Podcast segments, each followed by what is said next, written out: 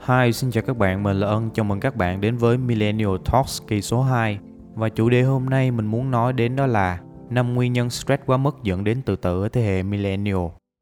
Khi nói về tự tử lứa tuổi trung niên, chúng ta thường hay liên tưởng ngay đến Nhật Bản. Có cả một bài viết trên Wikipedia nói về vấn đề này. Nguyên nhân chính được cho là do tình trạng khủng hoảng kinh tế đầu năm 2008 kéo dài dẫn đến suy thoái kinh tế. Đồng thời áp lực của gia đình, xã hội hiện nay cũng là một phần gây nên hậu quả đáng tiếc này. Nhưng vấn đề này có thực sự chỉ xảy ra ở Nhật Bản? Theo một báo cáo mới nhất của Trung tâm Kiểm soát và Phòng ngừa Dịch bệnh, tỷ lệ tự tử người thuộc thế hệ millennial tăng 35% từ năm 2007 đến năm 2017. Ước tính có khoảng 36.000 người thuộc thế hệ millennial đã chết vì tuyệt vọng. Trong đó, sử dụng ma túy quá liều là nguyên nhân lớn nhất. Hôm nay, Cùng mình tìm hiểu những nguyên nhân nào gây ra những hệ lụy đáng tiếc này. Nguyên nhân đầu tiên, thế hệ đi trước kỳ vọng rằng thế hệ đi sau sẽ tốt hơn. Chúng ta bắt đầu nhìn lại khoảng thời gian sau chiến tranh, cái thời điểm mà đất nước tập trung vào việc xây dựng kinh tế mới. Lúc này các ông bố bà mẹ sẽ làm những công việc để hỗ trợ cho cuộc sống hàng ngày như làm đồng, buôn bán, các hoạt động phục vụ cho việc đủ ăn. Lúc đó thì không có đủ đầy như bây giờ, vì miếng ăn nhiều người chỉ có thể học hết cấp 1 rồi đi làm. Khi qua cái thời phải lo làm để có ăn, thì bây giờ bố mẹ lại có một nỗi lo khác đó là nuôi dưỡng tương lai gian dở của họ bằng cách đầu tư cho thế hệ sau. Nếu ngày trước một gia đình có 5 đến 10 con trở lên thì hiện tại mỗi gia đình chỉ có khoảng từ 2 tới 3 con. Mục đích là để những đứa con được chăm sóc tốt hơn cả việc ăn lẫn việc học. Mục tiêu lớn nhất của các bậc phụ huynh là đầu tư cho thế hệ kế cận học hành tới nơi tới chốn trong một quy chuẩn được thiết lập theo cấp bậc từ tiểu học, trung học cơ sở, trung học phổ thông và sau đó là đại học. Vì vậy, thế hệ millennial hay còn gọi là thế hệ kế cận sẽ được ba mẹ kỳ vọng nhiều hơn. Ngay cả sách giáo khoa lịch sử cũng được xây dựng để giáo dục thế hệ trẻ phải yêu và có trách nhiệm hơn với đất nước. Điều này làm thế hệ millennial cần tối ưu hóa bản thân để trở thành những công dân tốt với tư tưởng tự hào dân tộc. Vì thế, chúng ta hình dung được rằng việc bản thân tồn tại và phải có trách nhiệm với gia đình và xã hội lớn đến nhường nào. Quá nhiều sự kỳ vọng được đặt lên vai của thế hệ kế cận. Nhưng các bậc cha mẹ đâu có biết được rằng thế hệ millennial có quá nhiều hạn chế hơn so với thế hệ trước. Họ không biết tiết kiệm, thiếu kỹ năng giao tiếp xã hội, thiếu sức khỏe và đặc biệt không chịu nổi áp lực công việc khi chưa được đào tạo một cách bài bản. Điều này cũng gây ra một áp lực rất lớn lên suy nghĩ của chính mình và những người thuộc thế hệ millennial. Vấn đề thứ hai đó là nhu cầu tìm kiếm một công việc fulfilling của millennial ngày càng cao.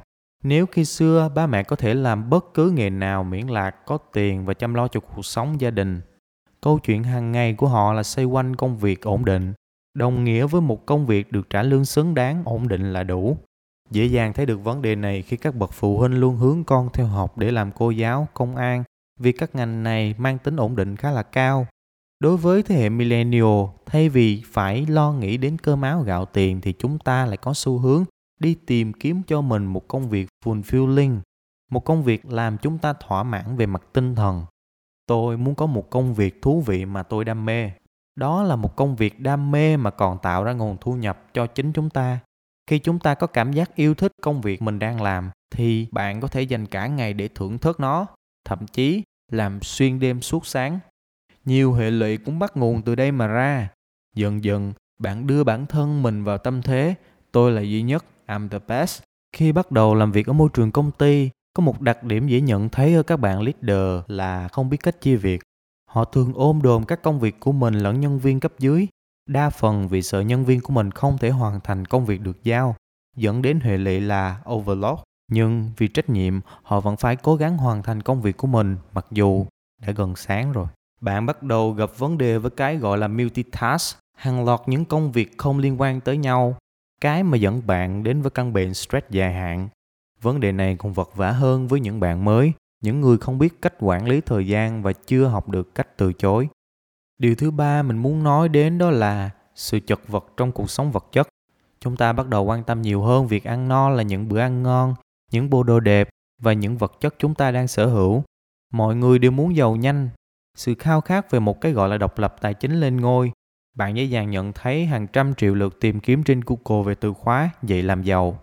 Cách để bạn nhận biết nhanh nhất là ra một hiệu sách và hỏi người bán hai dòng sách dạy làm giàu và cách dạy có một cuộc sống cân bằng hạnh phúc. Bạn sẽ được giới thiệu hàng trăm cuốn như vậy. Chỉ cần như vậy cũng đủ hiểu, người trẻ vừa khao khát vật chất nhưng cũng áp lực với vấn đề tài chính như thế nào.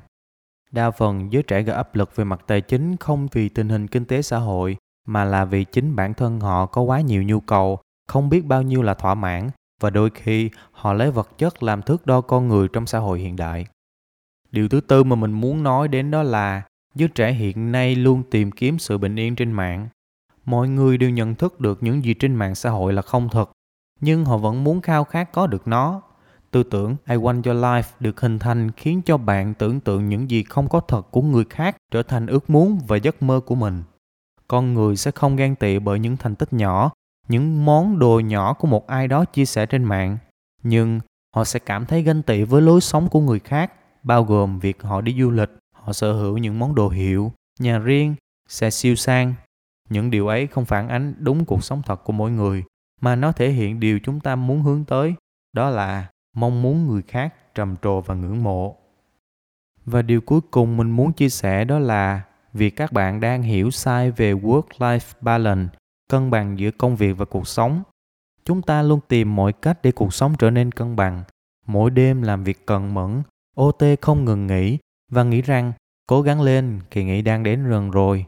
Nhưng rồi kỳ nghỉ đến mang theo một nỗi khắc khoải rằng mọi thứ tốt đẹp này cũng sẽ hết. Vừa nghỉ ngơi, vừa lên kế hoạch sẽ làm gì sau khi trở lại. Ai cũng ngồi nhận đó là một cuộc sống cân bằng, nhưng hóa ra kỳ nghỉ ấy cũng chỉ là một phần trong chuỗi ngày làm việc không ngừng nghỉ. Vì thế, niềm tin vào work-life balance ngày càng giảm. Thực tế, bạn càng làm nhiều, bạn càng đi chơi hưởng thụ nhiều bạn càng stress hơn sự thật thế hệ millennial luôn cảm thấy kiệt sức khi đã cạn kiệt mọi nguồn lực bên trong nhưng không thể giải phóng bản thân khỏi sự thôi thúc phát triển không ngừng nghỉ họ có dấu hiệu suy kiệt tinh thần kết quả cuối cùng sau 5 giờ 30 chiều không chỉ là sự mệt mỏi mà còn là sự kiệt sức bao trùm. Theo bạn từ công ty trở về nhà, xen kẽ với các đầu một công việc khác cần được hoàn thành. Chúng ta luôn dành nhiều thời gian để nói về điều không bình thường của một vấn đề. Nhưng bạn có biết rằng, cách duy nhất để tồn tại hàng ngày là bình thường hóa mọi vấn đề.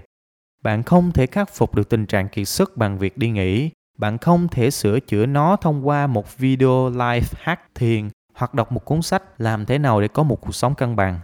Thành thật với bản thân, chấp nhận mọi thứ đang diễn ra sẽ giúp bạn không lay hoay vùng vẫy trong vô định.